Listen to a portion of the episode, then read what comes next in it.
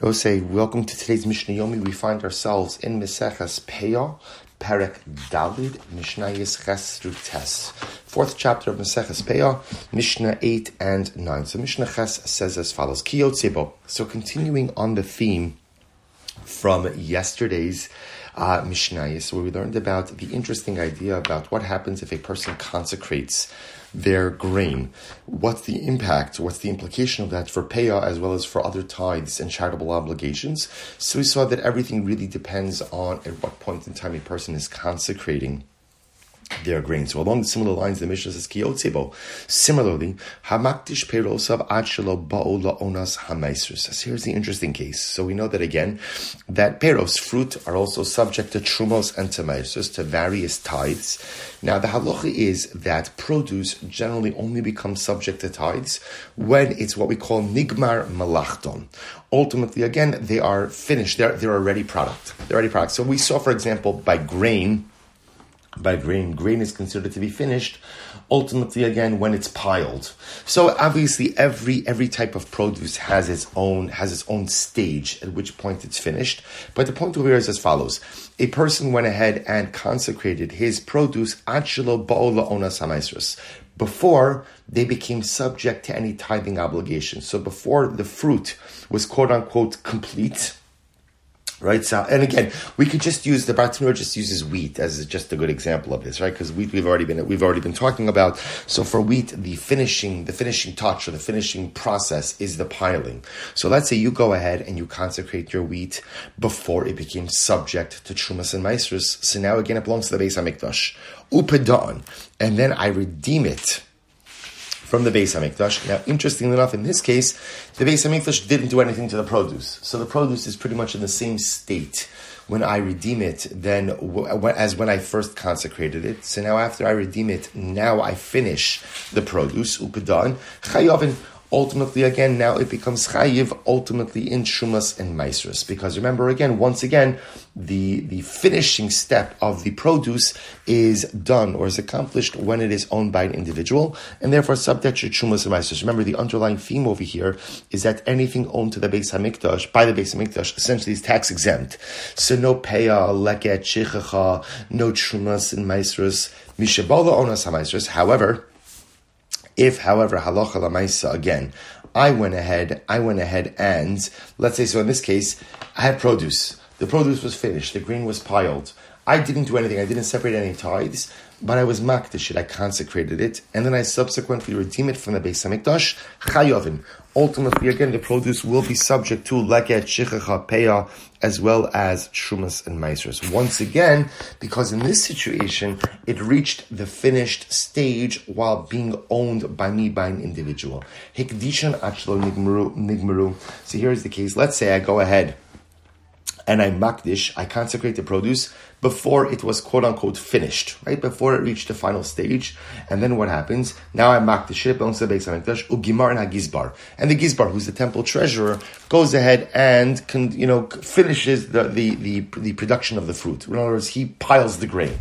So the, the produce became finished while owned by the Beis Hamikdash, and then after the Beis Hamikdash conducted the finishing stages of the produce, I go ahead and redeem it. Peturin, ultimately again it is patur. Shivshas chavasan hayu Peturin, because again this is the same theme as the previous Mishnah, that essentially status regarding now this is Trumas and Maestros, but status regarding Truma and Meiser, different tithes, Leket, Shechacha, and Peah is all determined by what we call Shas Gimarasan. That halacha lamaisa again, we call nigmara malachtam.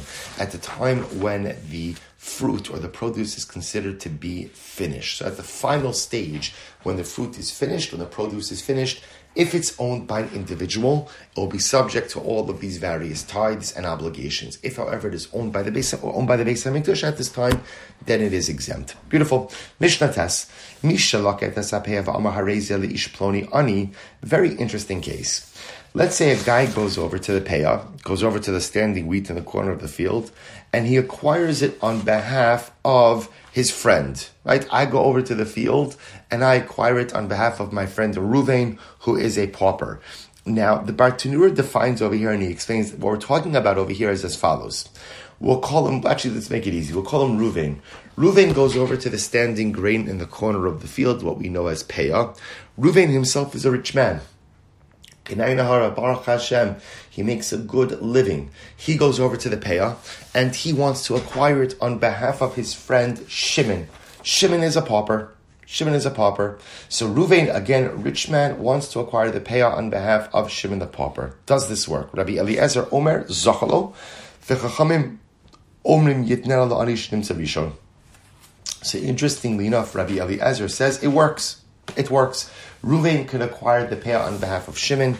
The Chacham say it does not work. It does not work because at the and therefore again he must give away that Peah to the first pauper he encounters. The Bartanura explains something very interesting.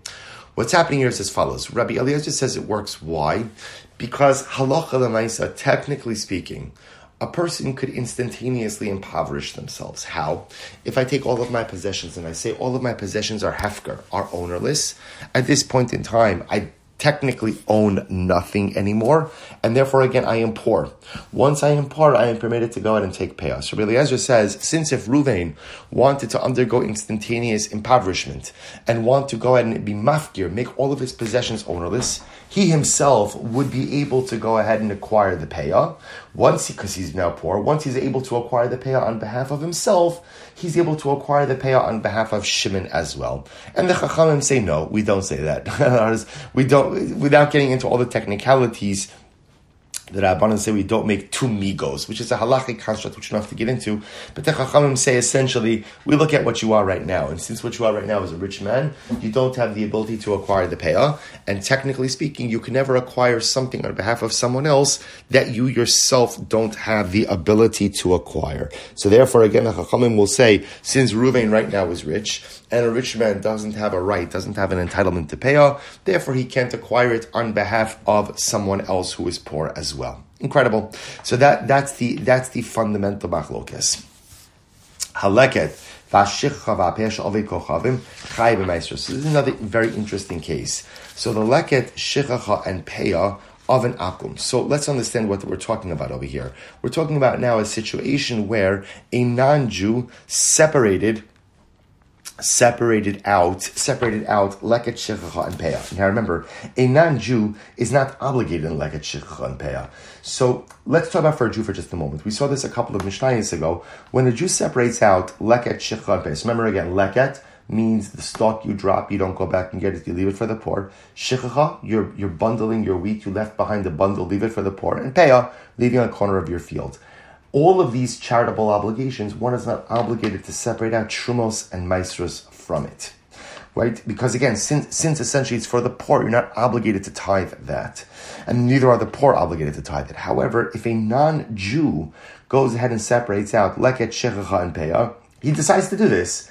Now, it's not real leket shechacha and peah. Why not? Because halacha lemaisa, non-Jew is not obligated in it. Therefore, again, when a Jew acquires this produce, this produce is not tax exempt, and therefore, again, you have to separate out meiser. Ela imkein hifgir. Now, unless, of course, unless, of course, the non-Jew makes it hefker. If the non-Jew makes it ownerless, there's a general halacha that ownerless property is not subject to trumas and maestros. So if the non-Jew, his kavan is to separate out like a chichacha and peya, and a Jew then acquires this, so that is subject to the tithing obligations of trumas and maestros. But if the non-Jew made it hefker, he made it ownerless, then it's like any other ownerless property where halacha lemaisa, it is exempt from trumos and maestros. I'll just mention to you something interesting. With this, we'll conclude. Um, the Rambam Paskins in the first case in the Mishnah, because this is quite interesting about a rich man being able to acquire the grain on behalf of a poor man. So the Rambam writes as follows.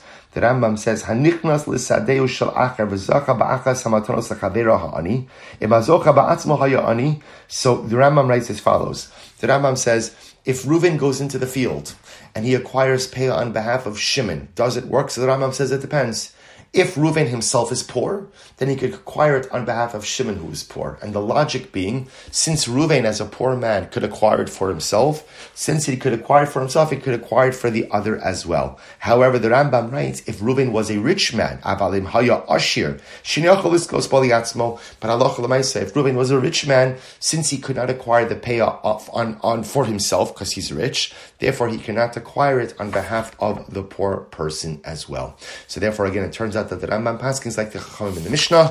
Shkayach everyone, we will stop here for today. Meretz Hashem. Tomorrow we will pick up with Mishnayis Yud and Yud Aleph. Wishing everyone a wonderful day.